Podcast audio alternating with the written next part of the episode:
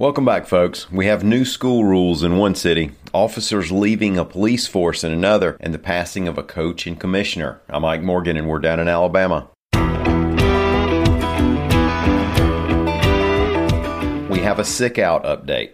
Now, two weeks after there was a sick out held among Birmingham City Schools employees over COVID safety concerns, the Board of Education there has put into place more COVID measures, reports AL.com Savannah Tryens-Fernandes for the Alabama Education Lab. Now, by sick out, they mean that some teachers stayed home that day as the Omicron variant surge peaked. The system had gone to virtual learning the previous two days because so many people were sick at the time. Superintendent Mark Sullivan and union officials met last week and have come come to a resolution. Among the changes include giving more teeth to the mask requirement by making failure to comply a code of conduct violation, streamlining access to personal protective equipment, higher cleaning standards, and processes to better report COVID cases and assess response.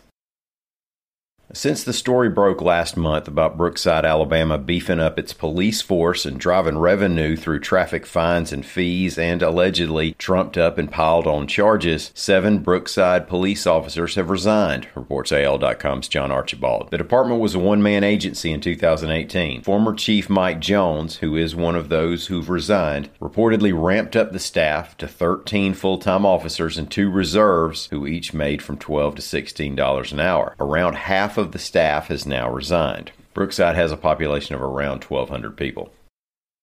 Rudy Abbott, who's a big name in Calhoun County and a member of several halls of fame, has passed away, reports AL.com's Craig Stevenson. Now, he's best known around the state for the 32 seasons he spent as the baseball coach at Jacksonville State University. He won 1,003 games from 1970 through 2001 and back-to-back Division II national titles in 1990 and 91. And he served several terms on the Calhoun County Commission. He's in the JSU Hall of Fame, the Alabama Sports Hall of Fame, the Gulf South Conference Hall of Fame, And the Calhoun County Sports Hall of Fame. And it's his name on both JSU's Rudy Abbott Field at Jim Case Stadium and Rudy Abbott Highway on a section of State Highway 204 next to the stadium. Rudy Abbott was 81 years old.